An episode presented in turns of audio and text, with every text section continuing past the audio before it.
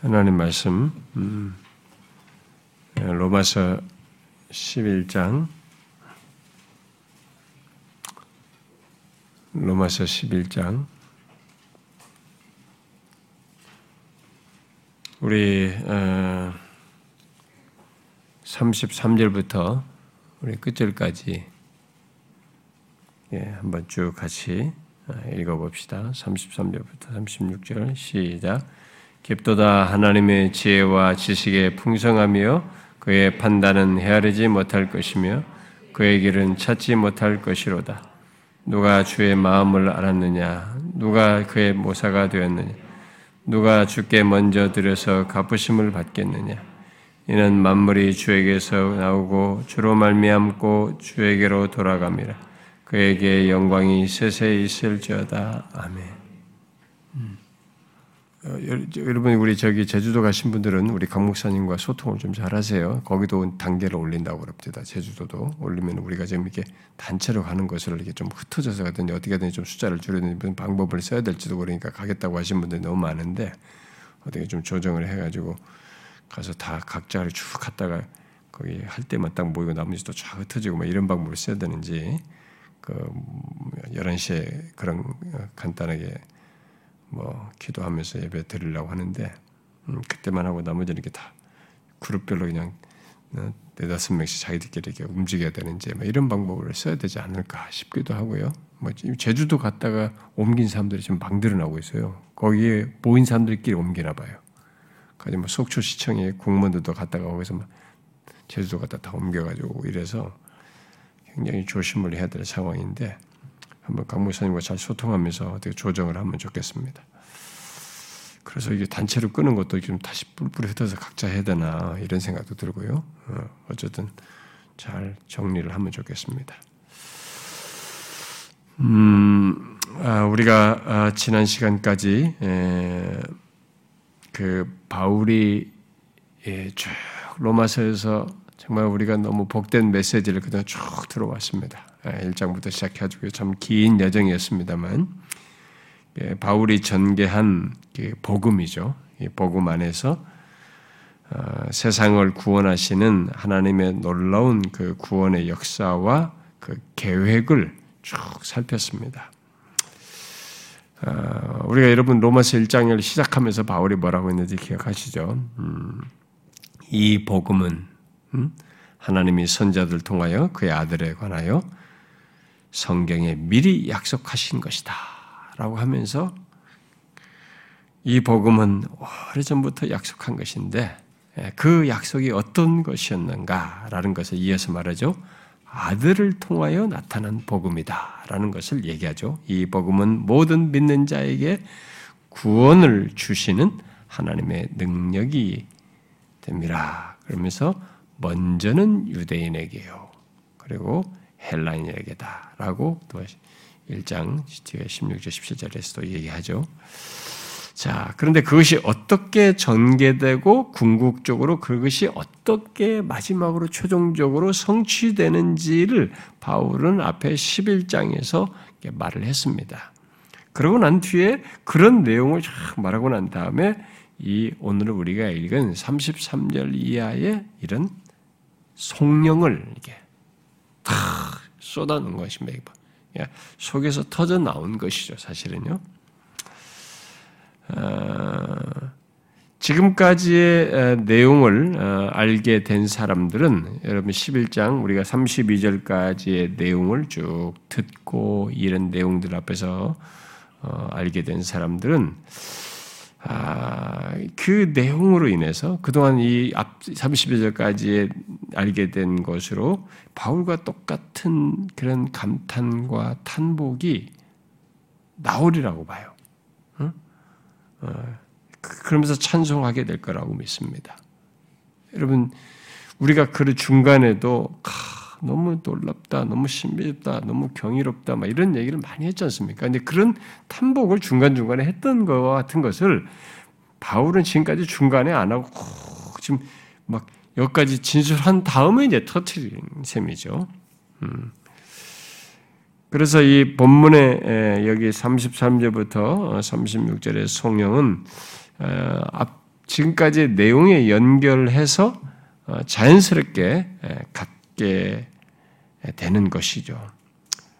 그 정도로 앞선 내용이 너무 놀라운 내용이었죠. 이 세상 역사의 모든 것을 쫙 구원을 아우르는 모든 내용이 쫙 지금 다 담겨져 있는 그 비, 너무 놀랍고 비밀스러운, 정말 듣는 그 대상자들에게는 한없이 감격스러운 그런 내용이었습니다. 스토트는 이 성령을 살피기에 앞서서 이렇게 서두에서 말했습니다. 바울은 열한 장에 걸쳐서 복음에 대해서 포괄적인 진술을 해왔다. 바울은 한 걸음 한 걸음씩 설명해왔다. 그는 어떻게 하나님이 죄인들을 자신과 올바른 관계를 맺도록 하는지 그 방법을 보여주셨고, 어떻게 그리스도께서 우리 죄를 위해 죽으셨으며 우리를 의롭다 하기 위해서 살아나셨는지, 어떻게 그리스도인들의 삶이 율법 아래서가 아니라 성령 안에서 이루어지는지, 그리고 어떻게 하나님이 이스라엘의 충만함과 이방인의 충만함을 그분의 새로운 공동체 안에 통합시키기로 계획하셨는지를 보여주었다. 계획하시는지를 보여주었다. 바울의 시야는 광대하다. 시간과 영원, 역사와 종말론, 칭의, 성화, 영화를 포괄한다. 이제 바울은 숨이 차서 중단한다. 분석과 논증은 이제 찬양의 자 찬양의 자리를 내주어야 한다. 그는 하나님 앞에 엎드려 경배를 드린다. 그 앞에 그런 내용을 했을 때 이런 마지막 이렇게밖에 할 수밖에 없는, 찬양으로 하나님 앞에 경배를 할 수밖에 없는 그런 모습을 보인다라고 이제 설명했습니다. 그래서 지금까지의 내용을 들은 뭐 여러분들도 다 그런 마음일 거라고 믿습니다. 여러분도 여기 바울처럼 놀람과 감탄 속에서 하나님께서 하나님께 찬양과 영광을 돌리는 그런 반응이 여러분들에게도 있습니까? 지금까지 내용을 다 살폈을 때, 십일 장 삼십이 절까지의 그런 내용을 들었을 때, 뭐 정상적인 사람이라면, 지금까지의 내용을 정상적으로 알게 된 사람은 뭐 그래야 할 거라고 믿습니다. 자, 앞에서 말한 대로 모든 내용으로부터도 이제 그러하겠지만, 바로 이제 앞에서 말한 이방인과 유대인의 충만함을 충만함을 이, 이 결합하는 충만함이 결합되는 그 하나님의 계획을 듣는 것만으로도 우리는 여기 바울이 한 이 성령을 뭐 하, 하게 되는, 할 수밖에 없는. 그, 그걸 우리가 이미 앞에서 살폈습니다.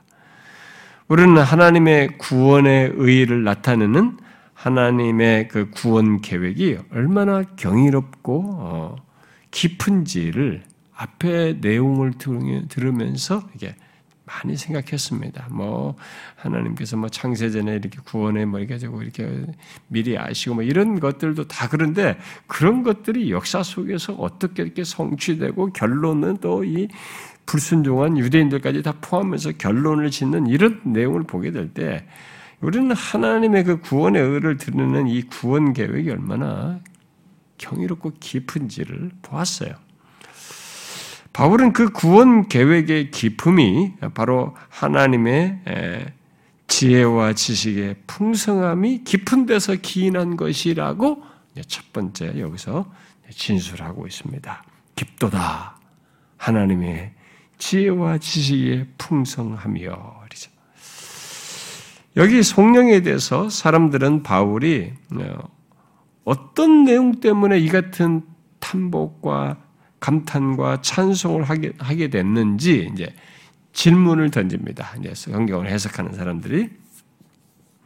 그래서 대표적으로는 어, 어떤 사람은 앞서 말했던 앞에 로마서 일 장부터 십일 장 전체 내용에 대한 성령이다. 이렇게 말을 하고요. 또 어떤 사람들은 앞에 구 장부터 십일 장까지의 내용에 대한 속령이다 이렇게 말하기도 하고, 어떤 사람은 이 십일 장 후반부에 이스라엘의 구원을 얘기하는 이방인의 구원과 뭐 십일 장 십삼 절 정도부터 해가지고 이방인의 구원과 이스라엘의 구원을 말하면서 그 이것이 나오는 것이다, 막 그 내용에 대한 성령이다, 뭐 이렇게 말하는 사람도 있습니다.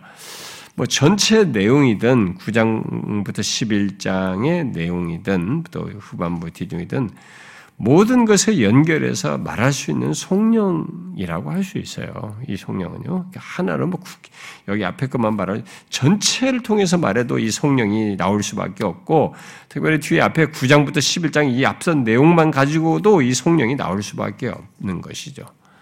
그런데도 이제 우리는 어, 내용의 전개상으로 보면 이 십일 장 후반부에 이르러서 이게 막 점증된 겁니다. 이런 성령이 나올 수 있는 내용의 어떤 클라이막스를 얘기하는 거죠. 유대인이든 이방인이든 다 함께 구원을 받는 이런 내용을 말하고 있으니까요. 그래서 이스라엘의 불신앙과 이 버림받음과 관련해서 이방인의 구원을 계획하셔. 그들을 버리시고 그들의 불순종을 통해서 이방인들을 구원하시, 구원을 하시고 마침내 이 범세계적인 구원 계획을 이렇게 말한 것이 이 십일 장 후반부에 있었단 말이에요.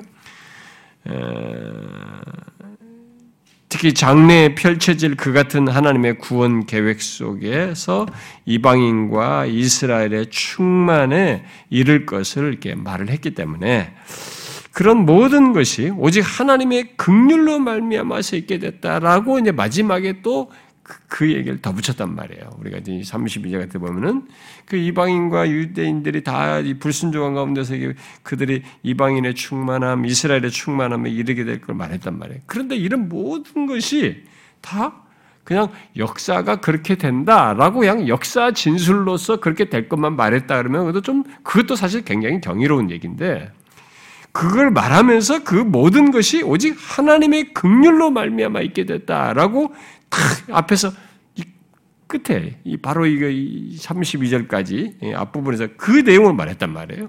그러니까 이제 그런 내용한 것에서 더 절정에 이른 거죠. 그래서 이 성령이 더 터져 나온 거죠. 응? 하, 이런 모든 이방인과 유대인들이 다 야, 어? 하나님께서 이게 불순종한 그들을 다 충만함에 이르게 하신다. 그것이 다 하나님의 긍휼로 말미암은 것이다 라고 한 것에서 이 성령이 막 터져 나오는 거죠.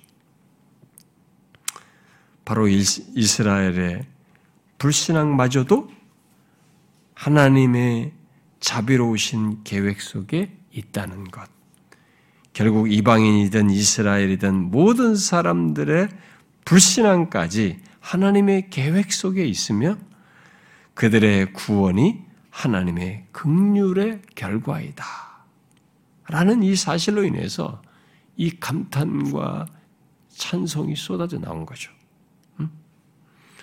그러므로 여기 성령은 로마서 전체에도 연결되지만 앞에 구 장 일 절부터 십일 장 삼십이 절과의 내용과 더욱 직결된다고 볼 수 있고, 더 직접적으로는 이 이방인과 유대인의 얘기를 하는 이 십일 장에 그, 그것을 하나님의 긍휼로 말미암았다는 이 내용이 또 더 절정에 이르러서 연결돼서 쏟아져 나온 성령이다 이렇게 말할 수도 있겠죠.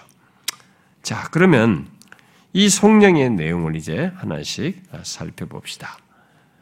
어, 제가 여러분들에게 이 성령을 다 살피진 않고 오늘은 삼십삼 절의 상반절만 하겠습니다. 음? 제가 이, 음, 금요일날 이 직분자 면담하니까 집에 돌아가면 열두 시예요. 나오고 마지막 하신 분이 너무 늦게 가시고 저도 그냥 거의 몽롱하고 예, 그래서 이 아직 좀 분량을 삼십삼 절 다 하려고 했는데 다 해야 내용이 맞는데요.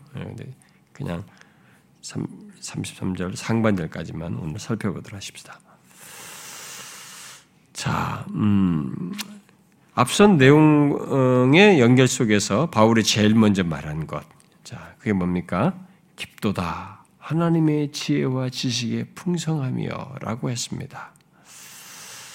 어, 그 사람들은 여기 이제 삼십삼 절 상반절을 해석하는 데 있어서 뭐 영어 번역 성경도 이제 번역을 나뉘어서 하게 되는데 크게 두 가지로 해석합니다. 이 상, 삼십삼 절 상반절을 하나는 우리말 번역대로 풍성함을 하나님의 지혜와 지식의 풍성함을 가리키는 것으로 이 풍성함을 하나님의 지혜와 지식의 풍성함으로 그걸 가리키는 것으로 이렇게 해석하는 것이고 이것은 엔아이브이 성경 같은 경우도 그렇게 그런 식으로 번역했고 우리말 번역도 그렇고요. 음, 또 다른 음, 것은 풍성함을 지혜와 지식과 구분지어서 하나님의 풍성함과 또 하나님의 지혜와 지식을 얘기하는 거죠. 그래서 하나님의 풍성함과 지혜와 지식이 깊다고 해석하는 것입니다. 그렇게 되면 여기도 이제 그냥 그대로 쭉 풍성함을 하나님의 어떤 것으로 이제 하나로 구분하는 거죠. 하나님의 풍성함과 지혜와 지식이요 이렇게가 되는 거죠. 이건 영어 성경의 알에스브이 같은 경우가 이렇게 이런 식으로 번역을 한 것입니다. 이렇게 두 방법으로 이렇게 해석하는 것은 원문이 이제 그렇게 해석을 할 수도 있어요. 두 가지가 다 헬라어로 그렇게 번역할 수도 있기 때문이기도 하고 특히 여기 풍성함이 하나님의 속성과 관련해서도 이 풍성함을 성경에서 자주 쓰고 동시에 하나님 자신과 관련해서도 이 풍성함을 써요. 성경에서. 그러니까 이게 두 가지로 다 번역이 가능할 수 있는 이 용어를 그렇게 연결해서 말을 할 수가 있는 것이죠. 그래서 여기 풍성함 을 이렇게 하나님의 지혜와 지식에 연결해서 보아도 되고 또 하나님 자신의 풍성함으로 보아도 뭐 크게 차이는 없다라고 할 수 있습니다. 뭐 성경에서 이 풍성함을 그렇게 어떻게 연결해서 하느냐 할 때 의미가 크게 달라지진 않아요. 하나님의 속성의 풍성함으로 얘기든 하나님 자신의 풍성함으로 얘기든 뭐 사실 내용에서 큰 차이는 없잖아요.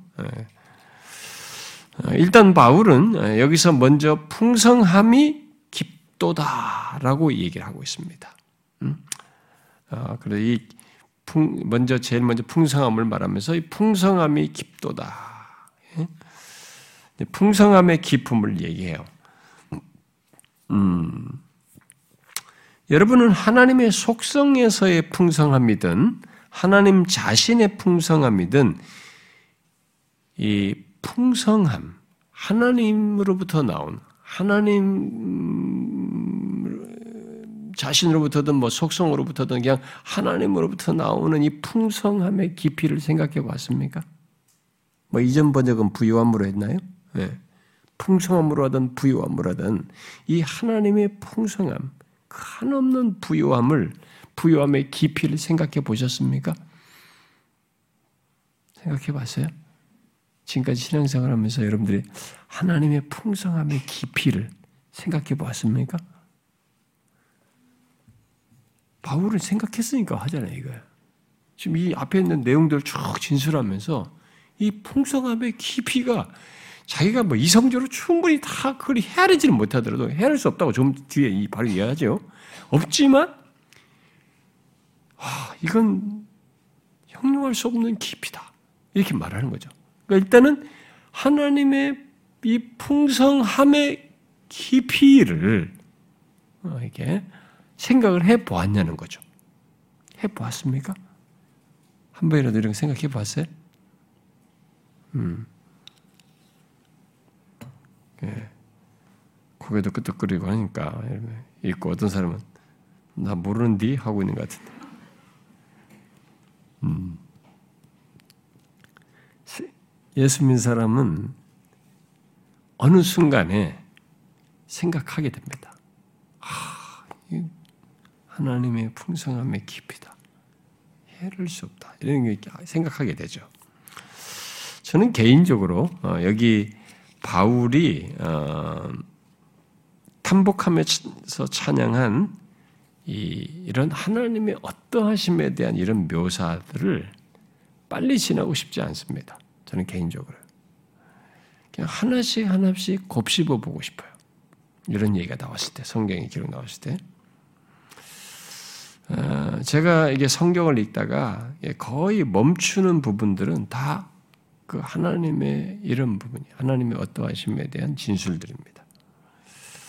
제가 얼마 전에 이 감사절에, 그 추수감사절의 설교 중에 제가 역대상 이십구 장을 인용했었는데, 예, 다윗의 모든 것이 주께로부터 왔습니다라고 했던 그 고백을 할 때에 그, 그가 앞에서 진술한 것을 잠깐 제가 인용을 했었는데, 저는 그 역대상 이십구 장에서 다윗의 이 고백을 읽을 때마다 그 문장, 뭐 다른 데도 그렇지만 특별히 그 문장을 읽을 때마다 저는 그 모든 내용이 바울이 하나님의 어떠하심에 대한 그 하나하나의 묘사들을, 아, 저는 이렇게 그가 분명히 마음에 염두에 두고 단어를 다 하나씩 썼단 말이에요.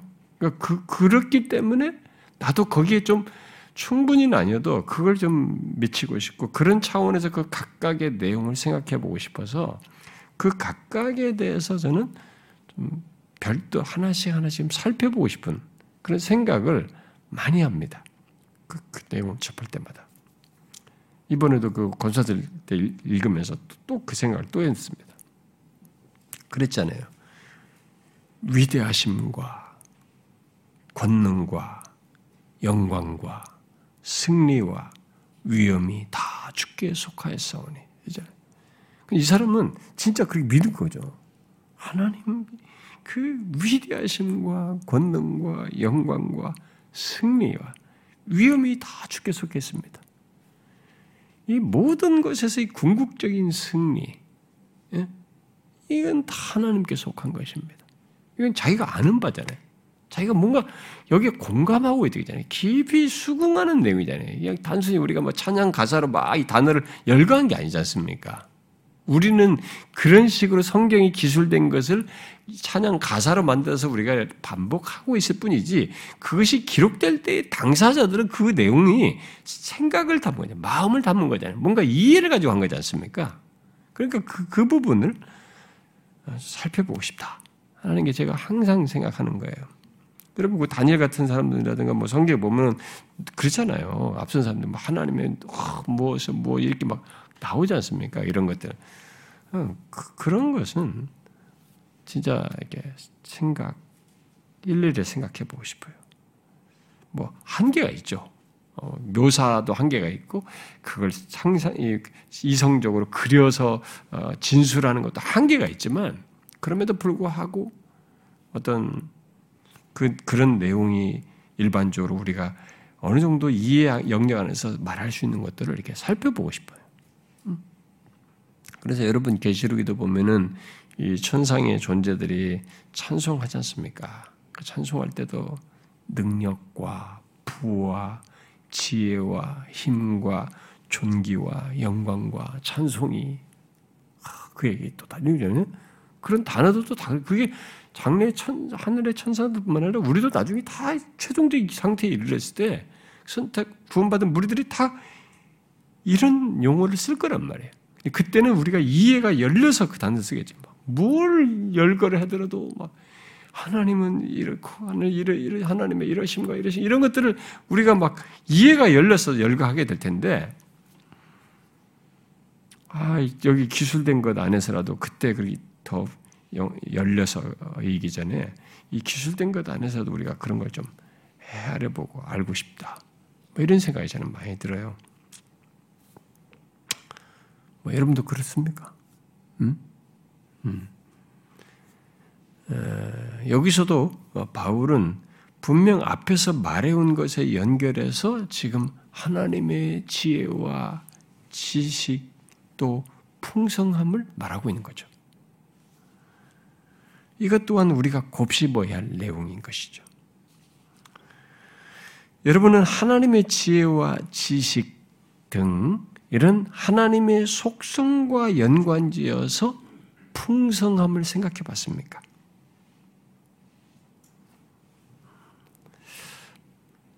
또 하나님 자신의 풍성함으로 이해해도 상관없는데 이렇게 속성과의 속성이 풍성 속성과 연관돼서 풍성함이든 하나님의 자신의 풍성함이든 이 풍성함이 깊다는 것을 여러분들이 생각해 보냐는 거죠.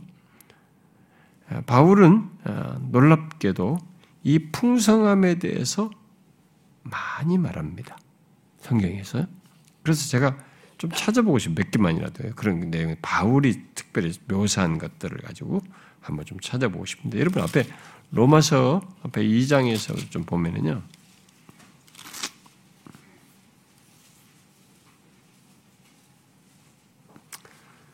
이 장 사 절 음, 봅시다.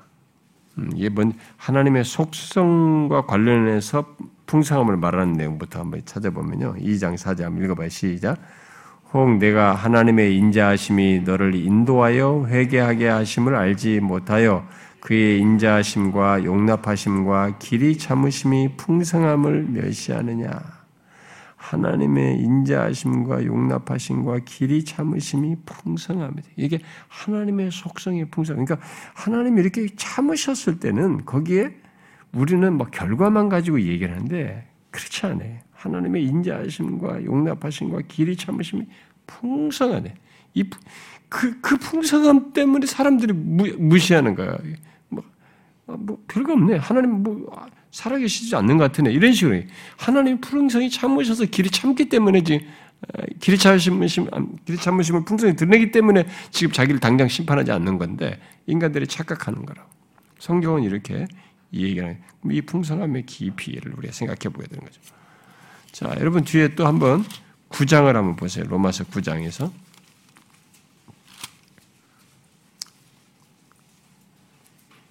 구 장 이십삼 절 읽어봅시다. 시작. 또한 영광받기로 예비하신 바 긍휼의 그릇에 대하여 그 영광의 풍성함을 알게 하고자 하셨을지라도 무슨 말을 하리요. 그 영광의 풍성함 라고 여기서 지금 영광과 관련해서 그 영광의 풍성함과 영광의 풍성함으로 연결해서 얘기했습니다. 여러분 뒤에 십 장 십이 절에서도 한번 봅시다.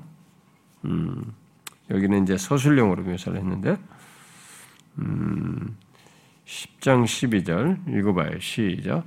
유대인이나 헬라인이나 차별이 없습니다. 한 분이신 주께서 모든 사람의 주가 되사 그를 부르는 모든 사람에게 부여하신.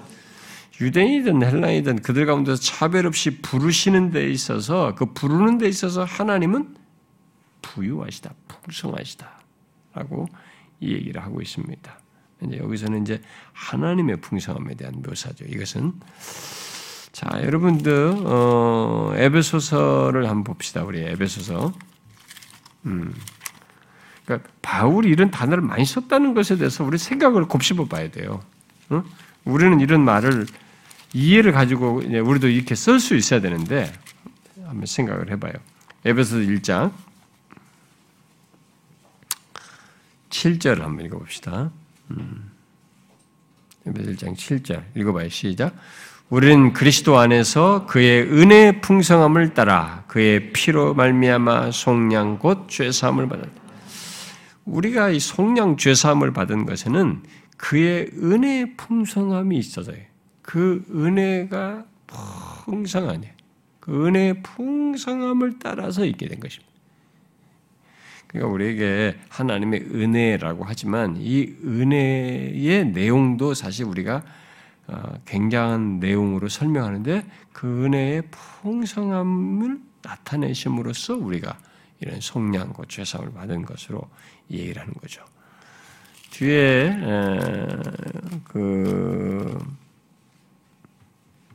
음, 이 장 사 절도 한번 봅시다.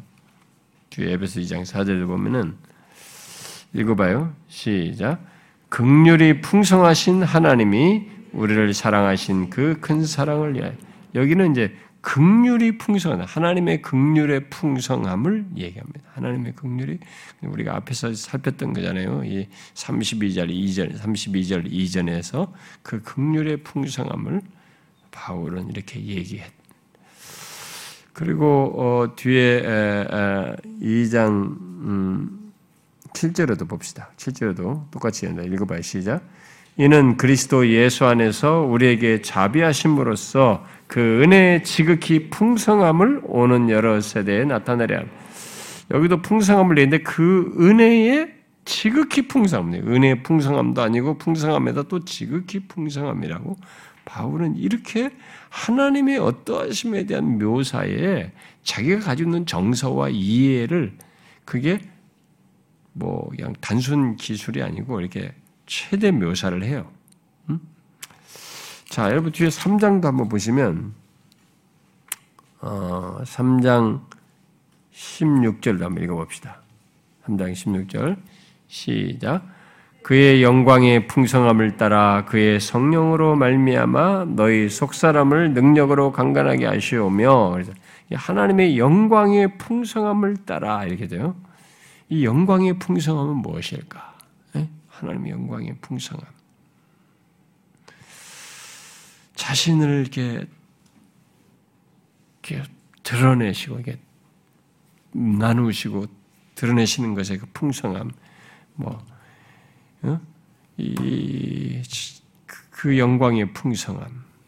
바울이 지금 그, 이 풍성함과 관련해서 이렇게 얘기합니다. 아, 그런데 이제, 에, 이렇게, 에, 이, 하나, 이 풍성함을 대해서 얘기를 하는데 어, 바울이 또 쓴 내용 중에는 이제, 이제 하나님 자신의 풍성함, 이 속성의 풍성함뿐만 아니라 자신의 풍성함으로도 이 단어를 써요. 응? 어, 여러분 먼저 이 에베소서부터 찾았으니까 에베소서부터 잠깐 보면은 에베소서 그 삼 장 팔 절을 보면 이제 그리스도와 하나님의 풍성함을 영어에서 얘기하는데요. 자, 읽어봐요. 팔 절, 삼 장 팔 절 시작. 모든 성도 중에 지극히 작은 자보다 더 작은 나에게 이 은혜를 주신 것은 측량할 수 없는 그리스도의 풍성함을 이방인에게 전하여. 자, 여기서는 이제 그분의 속성의 풍성함이 아니라 그리스도의 풍성함이에요. 그분 자신의 풍성함으로 얘기합니다. 그런데 이제 어, 여기서는 이제 그리스도의 풍성함인데 어, 이제 앞에 여러분 또 어, 고린도서를 한번 봅시다. 고린도 후서 한번 잠깐 보면 앞부분. 고린도 후서 팔 장 음.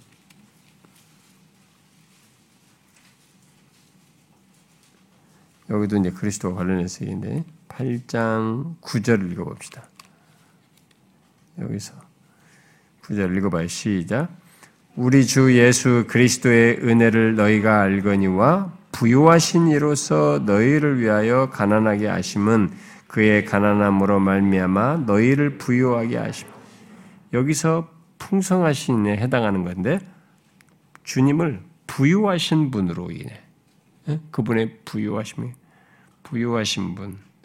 그러니까 이 풍성함을 어, 이 단어로 쓴 건데요. 그분 자신을 그렇게 그러신 분으로 얘기를 하고 있습니다. 그런데 우리가 이제 많이 생각을 여기서 이제 확장을 해보면요. 인간에게 쏟아지는 모든 것이 그분의 부유함으로부터 이렇게 쏟아진 것입니다. 분출, 발출, 이렇게. 그분의 풍성함을 이렇게 나누시는 것 속에서 있게 된 겁니다. 그러니까 그분은 무한히 풍성하신 분이에요. 모든 것에서. 그리고 그분 자신이 그렇습니다. 그것을 우리와 나누기를 원하셨던 거죠. 인간과 창조하여서. 이 풍성함이 그런 내용을 담고 있어요. 자, 그런데 한 군데만 더 봅시다. 빌립보서 사 장을 보면 이제 바울이 그리스도의 풍성함이 아니라 하나님의 풍성함을 얘기합니다. 사 장 음, 사 장 십구 절 사 장 십구 절 읽어봅시다. 시작. 나의 하나님이 그리스도 예수 안에서 영광 가운데 그 풍성한 대로 너희 모든 쓸 것을 채우시라. 여기서는 하나님의 풍성함을 얘기합니다. 이 십구 절 풍성한 대로는 이 하나님의 풍성함이에요. 이렇게 성경은 하나님의 속성과 관련해서도 풍성함을 얘기하지만 하나님 자신, 그리스도 자신의 풍성함을 얘기합니다. 그러므로 여기 풍성함을 지혜와 지식과 대등한 것으로 놓을 수 있는 거예요. 이렇게 하나님과 할 수 있기 때문에 그렇게 얼마든지 번역이 가능했던 것이죠. 깊도다 하나님의 풍성함과 지혜와 지식이여 라고 할 수도 있던 거죠. 그렇게 보면 여기 풍성함은 바로 앞구절에서 말한 하나님의 긍휼과 깊은 관련이 있어요. 이 풍성함은. 그렇죠? 우리가 삼십이 절까지 살펴보던 하나님의 긍휼과 깊은 관련이 있습니다. 곧 하나님의 풍성함이 긍휼을 베푸시는 데서 또는 은혜를 베푸시는 데서 나타났다고 하는 것을, 나타난 것을 두고 깊도다 이렇게 말한 것이 되는 거죠. 응? 하나님의 긍휼이 베푸시는 데서 하나님의 그 풍성함이 나타났는데 그랬을 때 이 풍성함이 너무 깊다 이렇게 말을 한 거죠. 자, 그렇게 이해를 하면 이제 뒤에 그 십일 장 삼십오 절이 또 연결이 됩니다. 이것과 좀 연관성을 갖죠. 누가 주의 마음을 알았느냐? 아니, 아니, 아니, 삼십오 절. 누가 주께 먼저 드려서 갚으심을 받겠느냐? 이렇게 풍성함으로 한 그런 걸 봤는데 누가 거기에 먼저 드려서 갚으심을 받겠느냐? 이렇게 말하는 거죠. 음? 아, 그렇게 긍휼로 자신의 풍성함을 베푸신 하나님께 누가 먼저 드려서 갚으심을 받겠느냐라고 이제 말하는 것이죠. 그런데 이 풍성함이 하나님의 지혜와 지식에 연결해서 말하면 앞에서 하나님의 계획을 가지시고 하나님의 계획을 가지시고 어, 어, 섭리하시는 것을 말을 했고 특히 그 삼십이 절에서 그런 놀라운 사실을 요약적으로 말을 했기에 하나님의 지혜와 지식이 가장 감탄과 찬양을 불러일으킬 내용이라는 면에서 하나님의 지혜와 지식의 풍성함이 깊도다라고 말할 수도 있는 거예요. 음? 그래서 그 우리말 번역대로 할 수도 있는 거죠. 어, 얼마든지 그렇게 볼 수도 있는 것입니다. 자, 우리는 이제 이것을 어, 부정할 수가 없고요. 어, 그래서 앞에서 말한 하나님의 구원 계획을 생각하면 이제 너무 그 구원 계획이 이게 이건 진짜 하나님의 지혜와 지식에 연관지어서 설명할 그런 또 큰 내용이란 말이에요. 그러니까 그런 걸 생각하면 정말 하나님과 하나님의 지혜와 지식의 풍성함을 말할 수밖에 없어요. 그것의 깊이가 헤아릴 수 없다라는 것을 절감하게 되는 거죠. 그 그것을 그대로 이렇게 터내는 거죠. 그걸 그대로 찬양한 것으로 말할 수도 있는 것입니다. 이 세상의 구원 계획, 이방인과 유대인의 충만함을 이루시는 하나님의 계획에 나타난 이 계획은 하나님의 지혜와 지식의 풍성함을 헤아릴 수 없다는 것을 말을 하고 있는 것이죠. 또 그런 구원을 위해서 긍휼을 베푸시는 하나님의 풍성함이 얼마나 깊은지를 말을 하는 것이죠. 이 하나님의 풍성함, 하나님으로부터 나오는 모든 것 중에 이 풍성함으로 결국 모든 구원이 있게 된 거죠. 결국 우리는 긍휼을 얘기하지만 가만히 보니까 긍휼이 긍휼을 베푸시는 데 있어서 바로 하나님의 풍성함을 긍휼로 표현한 것으로 이렇게 말할 수 있게 되는 거죠. 무슨 말인지 아시겠죠? 응? 그래서 여러분 하나님에 대한 이 알매 성경에서 진술된 하나님과 관련된 진술을 통해서 하나님이 이러 아, 이 하나님 이러시면 이렇게 하나님을 알아가는 이런 내용들이 우리가 그냥 쑥 지나가면 생각 안 하면은 이 알미 깊어지지가 않아요. 이런 거 보면 아, 이 풍성함을 얘기했는데 이 풍성함을 따라서 이렇게 긍휼을 나타내셨구나. 그 하나님은 자신의 풍성함을 이렇게 우리를 향해서 나타내기를 원하시는 그걸 어떻게 죄인이니까 죄인을 향해서 그 풍성함을 긍휼로 나타내셔서 이렇게 하신 것이구나. 이렇게 그래서 하나님의 풍성함, 하나님의 속성의 풍성함 이걸 헤아려 보면 바울이 말한 것처럼 아, 한없이 깊다.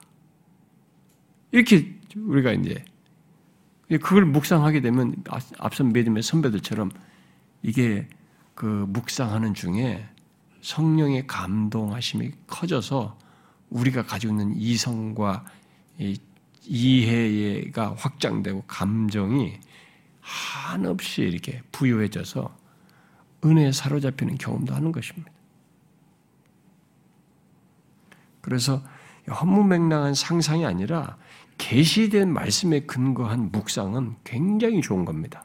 그것은 우리가 가져야 할 신앙의 이런 은혜의 방편의 그 기도와 연관지어서 또 말씀과 연관지어서 가져야 할 굉장히 중요한 내용이에요. 오늘날은 이 묵상이 사라지는 너무 감각적이잖아요. 즉각적으로 휴대폰 보고 빨리빨리 아는 거 이게 감각적이에요. 빨리빨리 보고 아는 거예요. 생각을 안 하지 않습니까? 그런데 이런 것을 이제 알게 되면 야 하나님의 풍성함이 깊다. 이 세상을 향하여 이 죄인들을 향하여 하나님이 자신의 풍성함을 한없이 드러내셨구나. 그 나 같은 죄인을 향해서 하나님의 풍성함을 드러내셨구나. 바로 긍휼로 드러내셨구나. 여러분 이런 걸 생각해 보세요. 얼마나 경이롭습니까? 우리도 그런 거예요. 아, 깊도다. 너무 깊습니다. 이렇게 말하게 되는 거죠. 그렇지 않습니까? 음?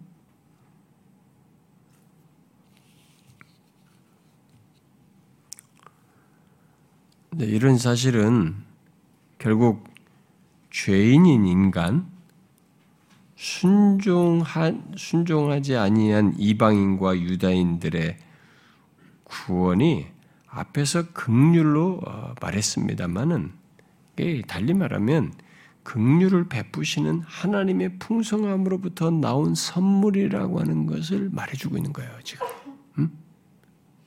놀라운 얘기죠. 하나님의 풍성함으로부터 나온 선물인 거죠. 하나님의 풍성함으로부터 우리를 향해 크신 긍휼을 베풀어서 구원을 얻게 되었다는 얘기가 되는 것이에요. 그래서 바울이 그걸 찬양하고 있는 거죠. 그걸 탐복하고 있는 것입니다. 얼마나 놀라운 사실입니까? 그래서 여러분 하나님 자신 때문에 이 계시된 하나님에 대한 이해 때문에 황홀해진다는 게 그 거짓말이 아니에요. 그게 얼마든지 가능합니다.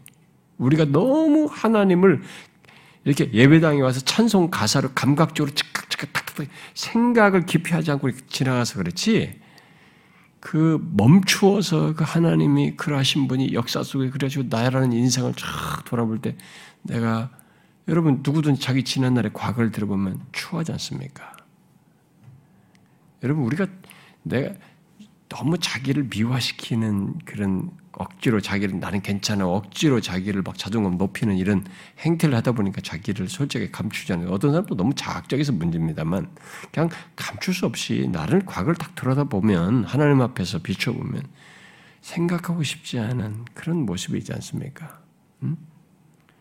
우리는 자기가 어떠한지를 잘 생각을 안 하니까 그냥 나는 괜찮은 사람인 것처럼 생각하지만 지금의 모습 가지고 좀 지금 좀 교정된 모습 가지고 자기는 원래 이런 사람인 것처럼 생각하는데 그렇지 않아요. 나도 얼마 전에 설교 준비하다가 지금의 내 모습으로는 생각하면 안 되는 아직도 그 옛날에 그런 모습의 잔재가 있는 것을 내가 잠깐 발견하고는 내 자신에게 있어서 이 과거의 나를 되게 돌아보면서 이런 이런 나를 하나님이 받아주셨다. 이게 생각하면 하나님의 긍휼이 무한하다고밖에 생각이 안 되는 거예요.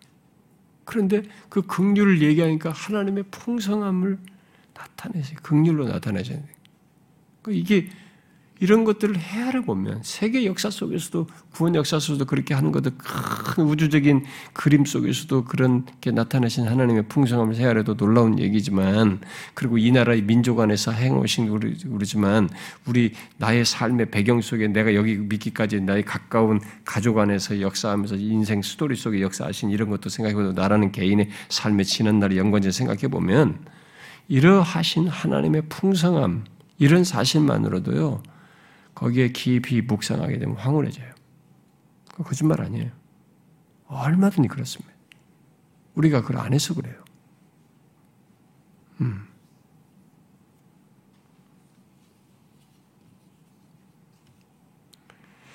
결국 죄인을 어, 무한히 부유하게 어, 하는 어, 무한히 부유하게 하면서 붙드는 것이 다 하나님의 풍성함으로 나왔, 풍성함으로부터 나왔다는 것을 이제 알게 되는 거죠. 아, 나를 이렇게 부유하게 하고, 그리고 나를 끝까지 붙들 수 있는 것은 그 무궁무진한 하나님의 풍성함으로 말미암아서이구나라는 것을 이제 알게 되는 거죠. 이게 거슬러 올라가니까, 바울의 탐복을 따라서 가니까. 무슨 말인지 아시겠어요? 네? 그러니까 죄인을 죄인이고 멸망할 자들인데 그를 무한하게 부유하게 하신 것이 어디서 나왔나? 그러니 하나님의 풍성함이에요. 이 풍성함 때문에 그런 죄인이 앞으로도 메마르지 않는 거죠. 부유한 상태를 그 조건을 가지고 나아갈 수 있는 거죠. 붙들 수 있는 거죠. 그 기반이 되는 거죠. 이 하나님의 풍성함의 깊음을 보십니까? 헤아릴 수 없는 풍성함에 헤아릴 수 없는 풍성함, 그 무궁한 말이죠. 그런데 바울은 이 하나님의 구원 계획 속에서 나타난 하나님의 풍성함과 함께 여기에 다른 것을 덧붙여서 연결해서 말을 하죠. 뭡니까? 지혜와 지식입니다. 여기 하나님의 지혜와 지식은 뭐 서로 겹치는 부분이 있습니다. 겹치는 부분이 있어서 엄격하게 구분해서 설명하는 것이 이게 서로 사실상 불필요하기도 합니다. 뭐 그게 구분할 필요가 없습니다. 그럼에도 이제 바울이 두 개를 각각을 말한 것을 좀 그래도 최대한 좀 구분해서 설명을 한다면은, 일단 이 두 가지는 앞에서 하나님의 구원 계획을 말하면서 결국 불순종한 이방인과 유대인을 구원하기 위해서 나타내신 것을 지금 얘기를 하는 것인데요.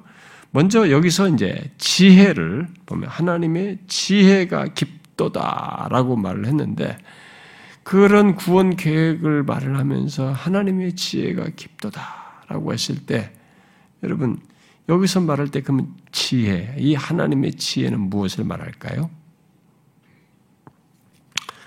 머레이라는 사람은 이렇게 설명했어요.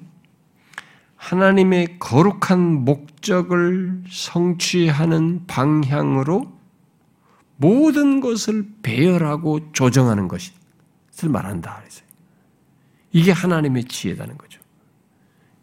단편적인 무엇이 아니라 전체의 그림을 가지고 행하시는 데서 나타나는 그 포괄적인, 굉장히 전체를 다, 체계를 다 담은 거죠. 그 하나님의 목적을 성취하는 방향으로 모든 것을 다 배열하고 조정하는 것. 여기에는 어마어마한 것이 있는 겁니다. 세상 역사가 이 하나님의 구원의 계획 속에서 그 목적을 이룰 때는 거기에 어느 시기에 어느 때에 헬라 시대는 어떻고 누가 등장하고 거기에는 단, 바벨론 시에는 누가 거기 있고 어떤 사람이 있고 누가 그 시기에 다니엘이 등장하고 다니엘은 그 상황에서 다리, 어떻게 하고 그 왕과 관계도 어떻게 하고 이런 모든 역사 속에 그 다음에 로마 가고 로마 다음에 세상이 어떻게 발전하고 이 모든 게 있단 말이에요. 그러면서 세상 역사가 그런 것 속에서 그 시기에 구원받은 사람들이 어떤 사람들이 어느 시기에 태어나서 어디에 들어오고 그 사람이 유대인들 중에는 누가 들어오고 이방인들 누가 들어오고 이런 것들이 막 전체가 하나님의 목적을 성취하는 방향으로 모든 것을 배열하고 조정하는 이 큰 전체를 갖는 이것이 바로 이 하나님의 지혜다 이렇게 한 거죠.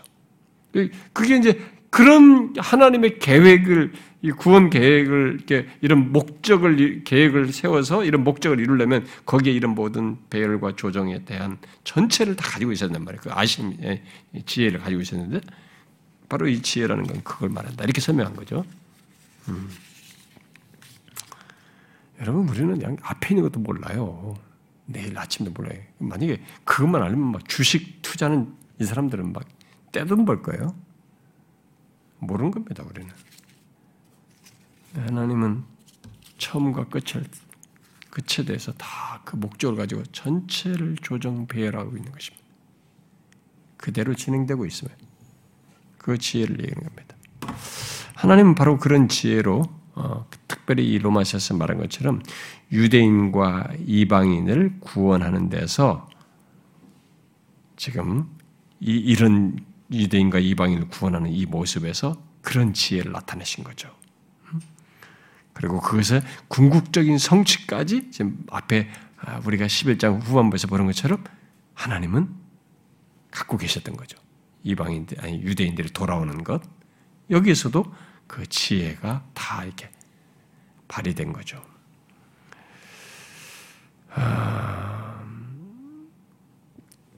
근데 그런 지혜를 가장 경이롭고 명확하게 나타낸 더 선명히 나타나는 전체 역사 속에 그런 모든 지혜를 더 경이롭게 보게 하는 그런 것을 다 엮어내는 최고의 핵심 부분으로서 하나님의 지혜를 나타낸 부분이 있죠.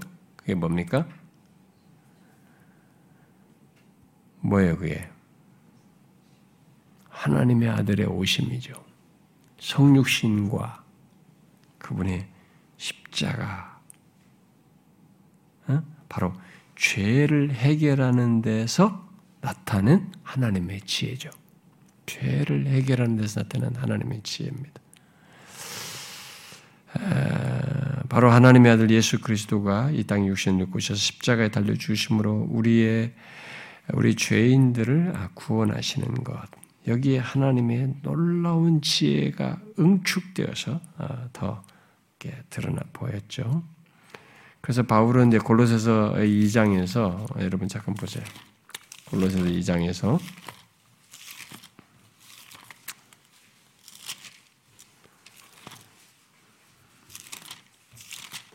골로새서 이 장 여러분 하나님의 속성과 이 하나님에 대한 내용을 이렇게 우리가 말씀을 통해서 듣고 이런 걸 이렇게 알게 되는 것이 굉장히 좋죠, 여러분. 여러분 이상 이상한 게요. 기독교 신앙은 뭐 우리에게 뭘 하라 하라 이렇게 이것을 가지고 또 심지어 이렇게 하면 복받게 잘내주겠다 뭐 이 축복받아 이게 사실 행복한 게 아니고요. 그걸 행복한 사람은 이 사람들이 여린 신자이거나 어린 신자이거나 아직도 기복신자고요. 정상적인 신자는 특이하게도 하나님 자신을 하나님이 직접 이 땅에 오셔서 행하신 그 예수 그리스도를 말하는데 행복해져요. 그, 그, 그걸 알게 되고 그 내용을 듣는데 내 영혼이 부유해지고 감격하게 되고 이렇게 됩니다. 그게 특이한 우리의 사실. 그, 그 일을 누가 한 줄 아십니까? 성령이 하셔요. 성령께서 그 백성들 안에서 그 얘기를 할 때 우리 영, 영혼을 부유하게 하시고 행복하게 하시고 이렇게 감격해 하십니다. 그래서 여러분들이 정상적이라면 아, 이 하나님의 이런 지혜와 뭐 하나님의 풍성함이 이런 내용이 우리 영혼을 부게 아주 풍성하게 하는 내용이 되는 것입니다. 정상적이라면. 그래서 여기 지금 그 지혜의 절정이 이제 사실 예수 그리스도와 관련된 건데 여러분 바울이 이제 그런 내용을 참 많이 말하지 않습니까? 그래서 골로새서 이 장을 잠깐 보면 그런 단어를 쓰죠 거기. 골로새서 이 장 이 절 삼 절을 좀 읽어봅시다. 이 절 삼 절 읽어봐요. 시작. 이는 그들로 마음의 위안을 받고 사랑 안에서 연합하여 확실한 이의 모든 풍성함과 하나님의 비밀인 그리스도를 깨닫게 하려 함이니 그 안에는 지혜와 지식의 모든 보화가 감추어져 있느니라. 자, 이 지혜가 예수 그리스도 안에 감추어져 있다는 거예요. 예수 그리스도 안에 이 하나님의 지혜가 감추어져 있어요. 그래서 하나님의 비밀인 그리스도라고 그랬는데, 근데 그것이 어, 그러니까 하나님의 아들이 메시아로서 그리스도로서 이 땅에 오신 여기에 하나님의 지혜가 예, 감추어져 있는 거죠. 거기에 다 지금 담겨져 있어요. 그래서 이 고린도 전서에서 바울이 얘기하네요. 고린도 전서 일 장 한번 다시 봐보세요. 고린도 전서 일 장.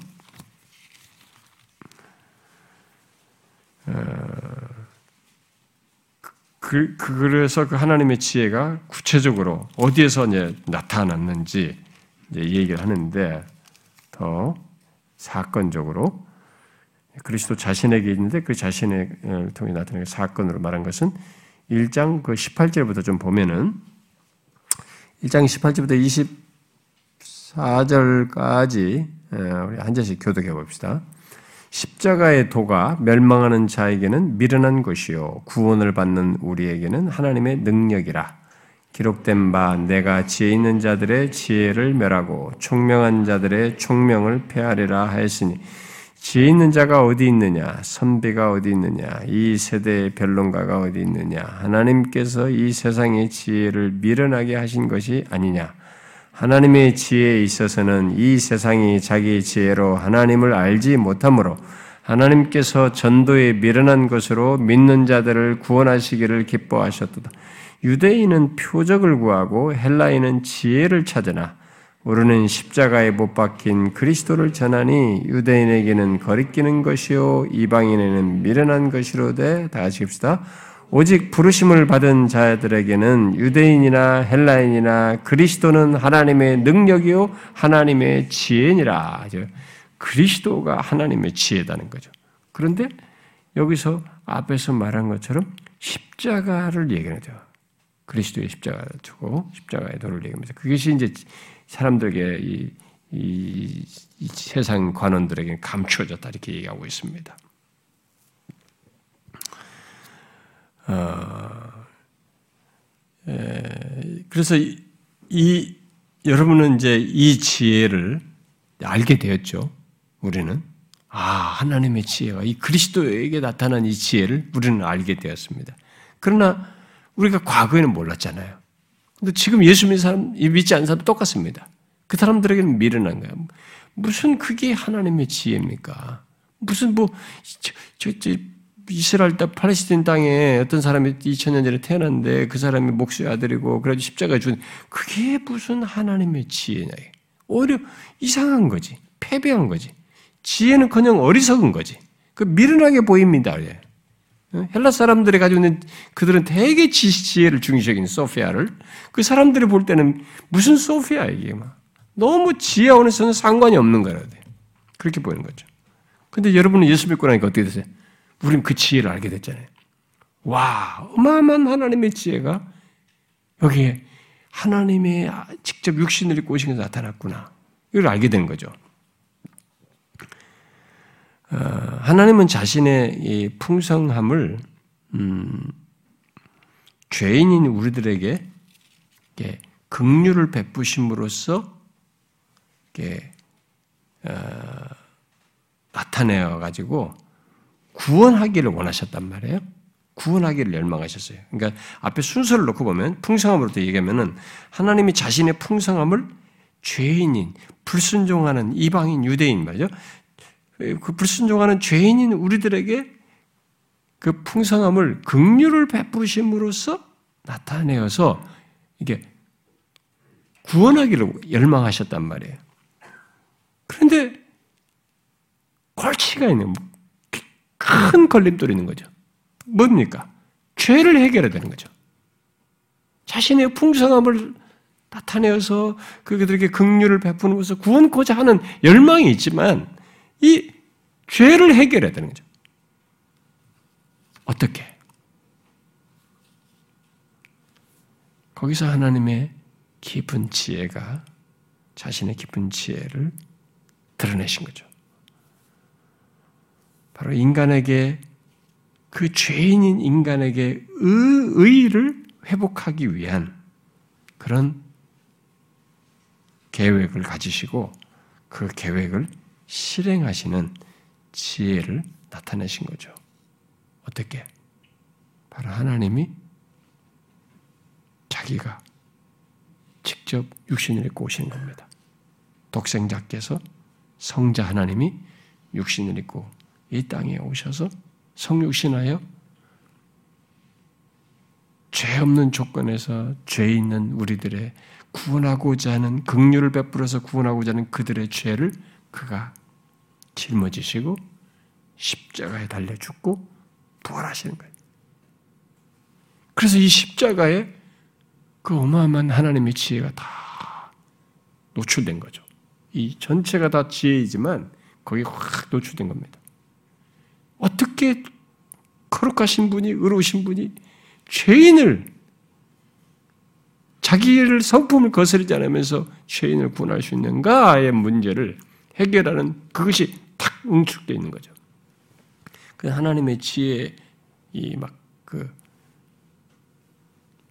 이 뭉쳐진 이 핵심이 바로 이 십자가에서 이게 다 그리스도 안에서 특별히 그의 십자가 안에서 다 낫다는 거죠.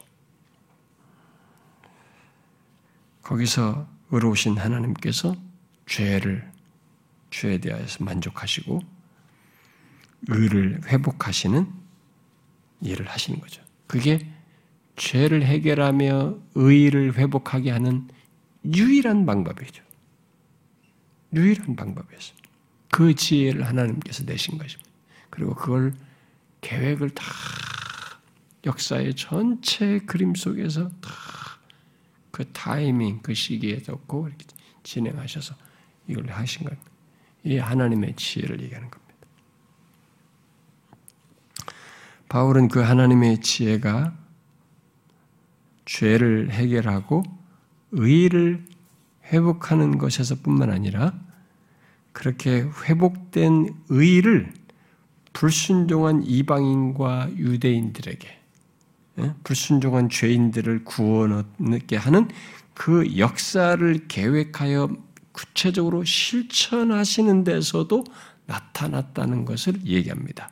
특별히 이방인들이 들어와서 교회를 세워서 교회 안에 그들이 들어오는 것 속에서 와, 하나님이 이렇게 하시는구나 라는 이 어마어마한 지혜가 나타난 것으로 에베소서 삼 장에서 말을 하는데 그것은 천사들도 알고 싶어 했던 것이다 라고 언급을 해요. 여러분 에베소서 공부 같은 하셨던 분은 아마 배웠을 것 같은데 음, 한번 보세요. 여러분 에베소서 삼 장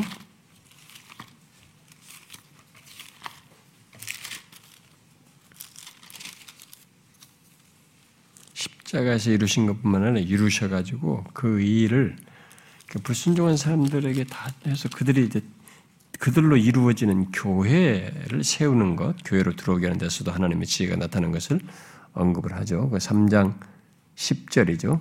음, 삼 장 십 절. 음. 자, 뭐 구 절 십 절을 같이 읽어 봅시다. 시작.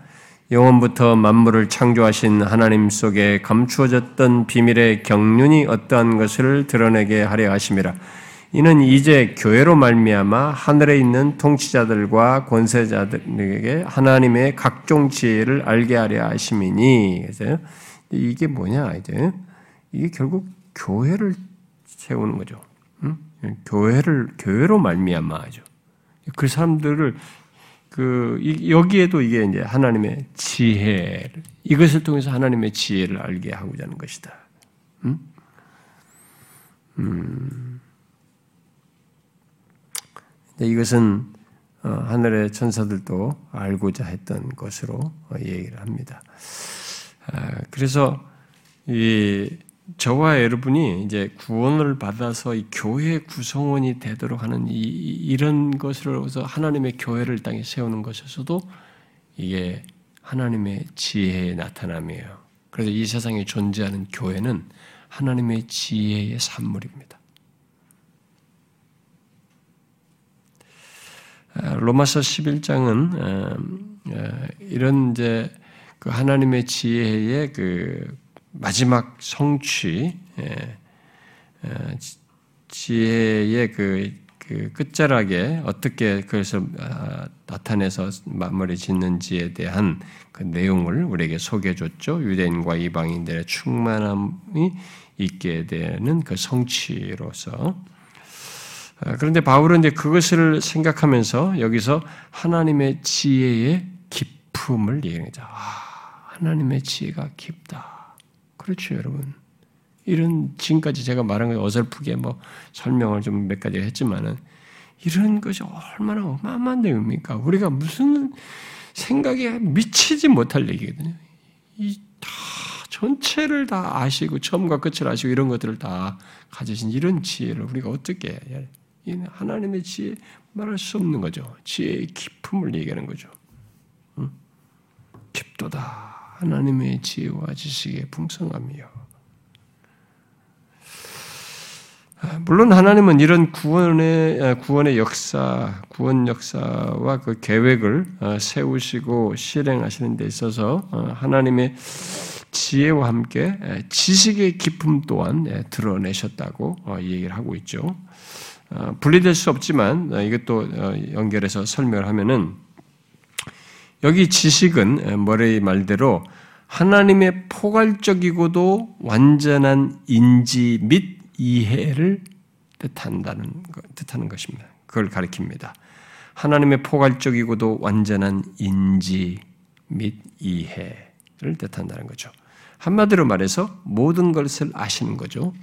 그러니까 그분의 무한한 지식, 완전한 지식, 소위 전지하심을 말하는 거죠.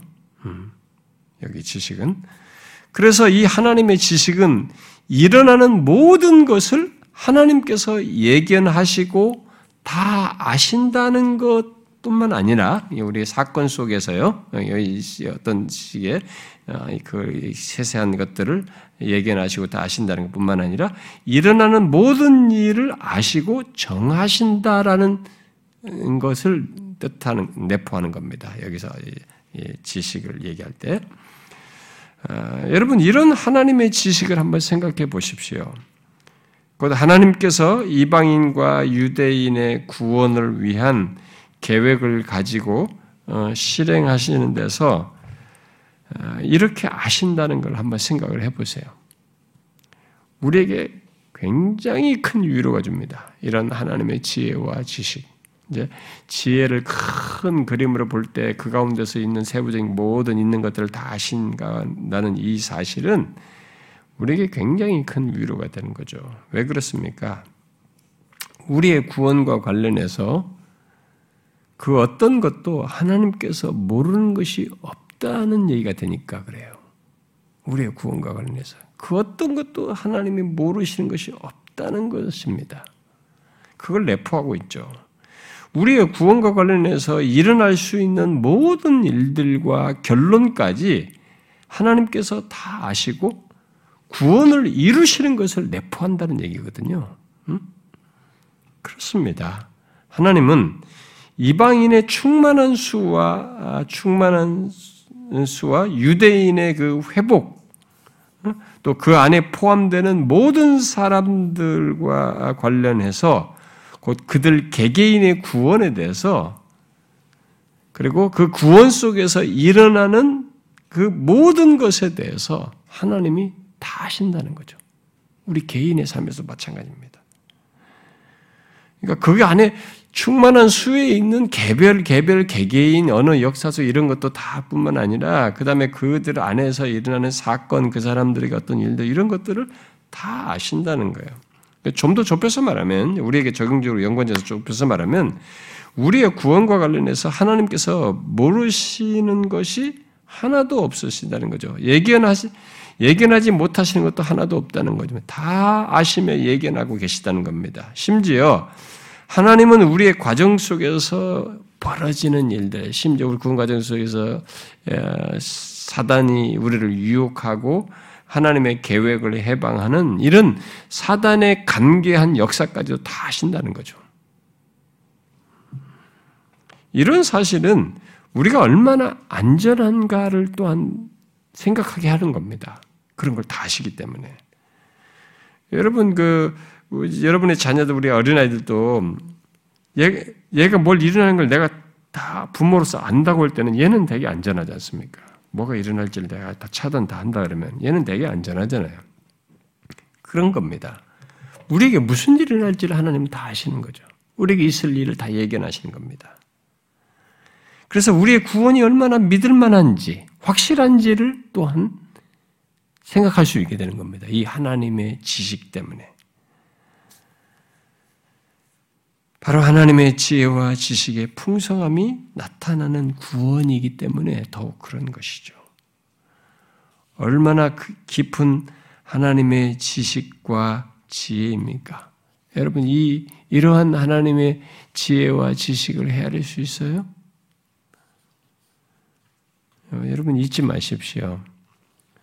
지금까지의 구원 역사도 하나님의 지혜와 지식의 풍성함으로 있게 된 것입니다만, 그러하듯이 앞으로의 모든 세계 역사 속에서 구원을 성취하는 데서도 그렇고요.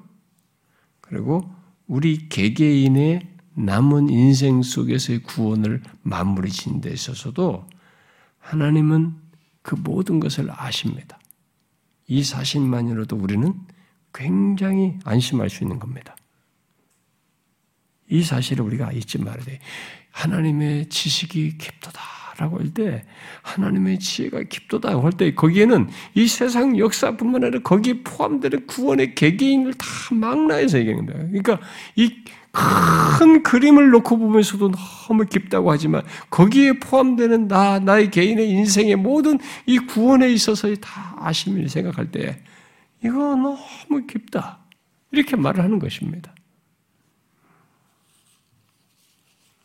이 세상에서의 가장 깊은 것을 말할 때는 뭘 말합니까? 무슨 뭐 바다가 수천, 키, 십몇 킬로 되는 바다 깊이를 두고 말을 해야 되나요?